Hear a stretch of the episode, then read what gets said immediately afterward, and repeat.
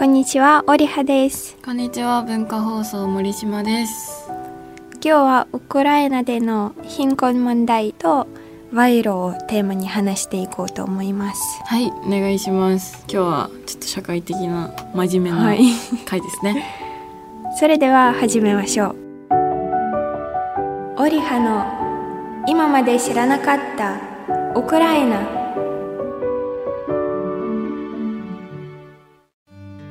私は毎日家族と連絡を取っています。はい。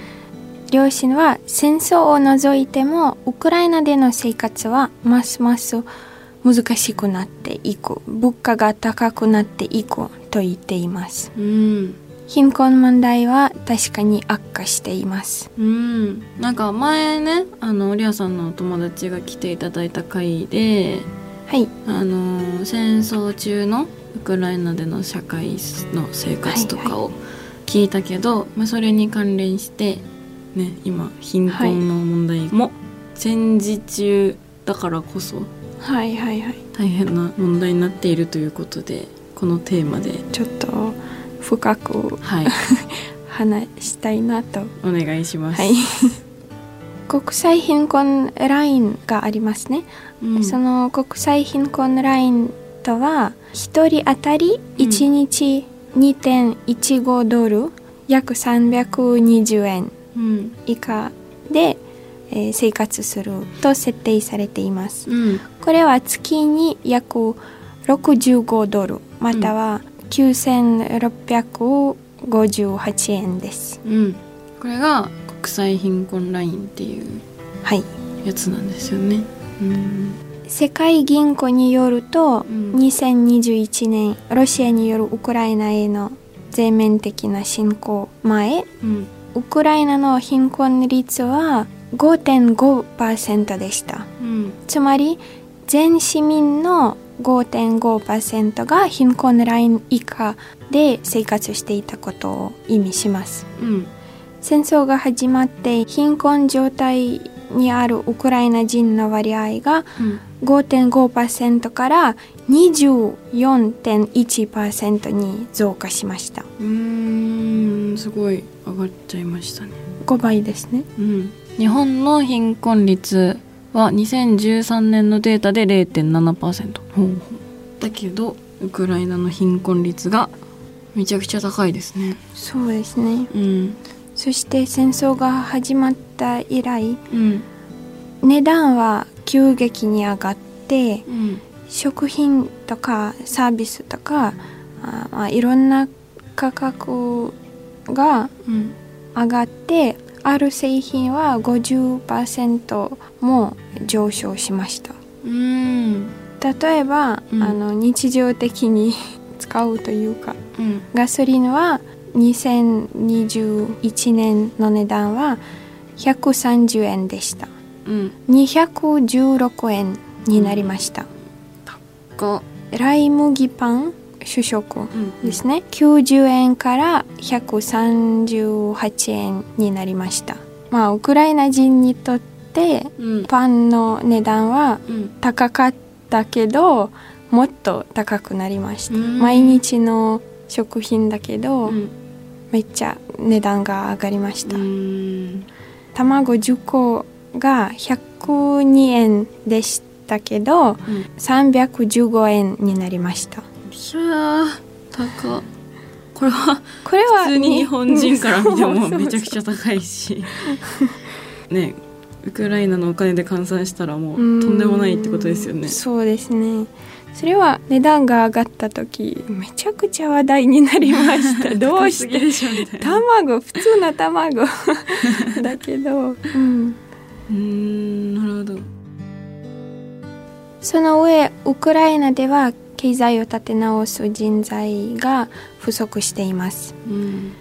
なぜなら人口は約4000万人からうん2900万人まで減少して、うん。そのうち働いているのはわずか3分の1です。うん。社会科学者のデータによると、うん。ロシアのウクライナへの全面的な軍事侵攻が始まってから860万人のウクライナ人が国外に出て戻っていないとされています。うん540万人が国内で避難者です。うんなるほど。あこう自分の地元に住めなくなっちゃった人がはいはいはい。めちゃくちゃいっぱいいるよっていうことですよね、はい。それもなんか影響あるじゃないですね。うん。仕事うんは見つからないし、辞めて移り住んだから、はいはいはい。こっちの仕事もで元の仕事もねやる人がいなくなっちゃったし、うんうんそうです。よね、国外に避難したのは主に子供を連れた母親です。うん。そして若者、中年の女性とかうん。ですね。うん。もちろん高齢者も多くが国外に避難しましたけど割合はそんなに多くないです。うん。なぜなら高齢者にとって他国での生活はより困難だからですね。うん。まあ言葉とかね。うん。そして全面的な戦争が始まってからウクライナの出生率は28%減少しました。まあそうですよね。そうなりますよね。ほぼ3分の1うにん。減りましたね、それの子じゃない。うん、給料の話になりますけどうん。収入は低いですうん。両親の給料を聞きました。母は民間企業の会計士うんとして働いています。給料はうん。3万9000円です。ほ父は公立学校の校長。うへえ校長先生なんだ。でも校長の給料はうん。3万5千円ですプラス先生の仕事、うん。ななんか別々ですけど合わせることもできますから、うん。プラス先生の仕事で2万8千円でうん。全部では6万3千円です。うんうんそしてそれは良い給料と思われています。うんうーん。もうでも校長先生ですもんね。これをねこの金額を踏まえてさっきの卵の値段とか卵10個315円とかライ麦パン主食のパンが1個138円とか考えると超高いってなりますよ。ね、うん、平均年金といえば、うん、124ドルです、えー、ももらう高齢者が月にもらってる。はい、はい、1万8 0 431円です。これは本当に少ないです。うん自分の今までの貯蓄と年金ってことだと思うけど、うん、貯金はほぼないです。その税金のシステムは、うん、今働いている人が税金を払って年金になります、うん、あの今の高齢者の年金になります、今の高齢者が働いていた時うん。彼らの税金はその時うん。の高齢者ななんていうの？年金でした。だから貯金はうんあんまりないです、へえそんなじゃあめっちゃこう自分で自分の口座に貯金するみたいな文文化というかそういうのがあんまないのか？うん、そうです、へえじゃあきついですねこの年金のご金額は。うん、うーん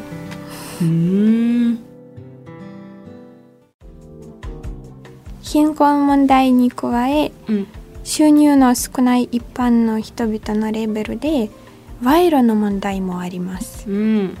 前回話話したことおですね。ねされて、ましたね。うん、例えば、私立の病院は高価でうん。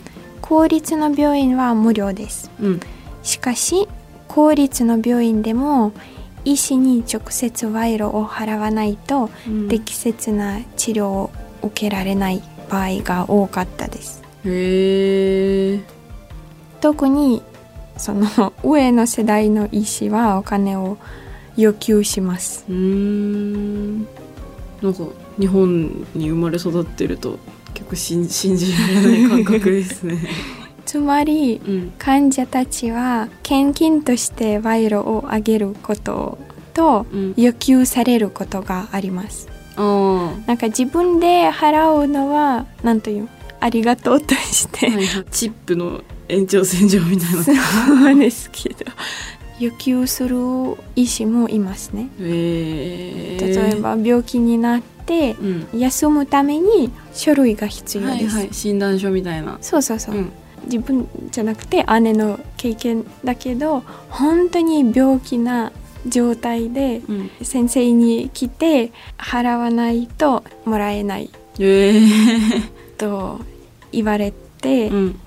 まあそその時なんか違うの医師に、えー言ったけどうん。そういう先生がいいるのは、びっくりですね。そう確かに。しんお金はもらわないと診断書書かないって言われて 自分病気でフラフラだったら払っちゃうかもしれないですね。へえー、そんなことあるんだ。うん。まあ、全ての場合わけではないですね。そういうこともあるよっていう、はいはい。うんうんうん。特にむ昔は本当に多かったです。うん。実はうん。賄賂は一般的に法律によって罰せられます。はいしかし賄賂を要求された場合うん。人々はそれをあんまり訴えないです。ほう。なんで？なぜなら、はい。10年15年前にはうん。警察と、えーあの司法制度が最も腐敗した期間だったからです。なるほど。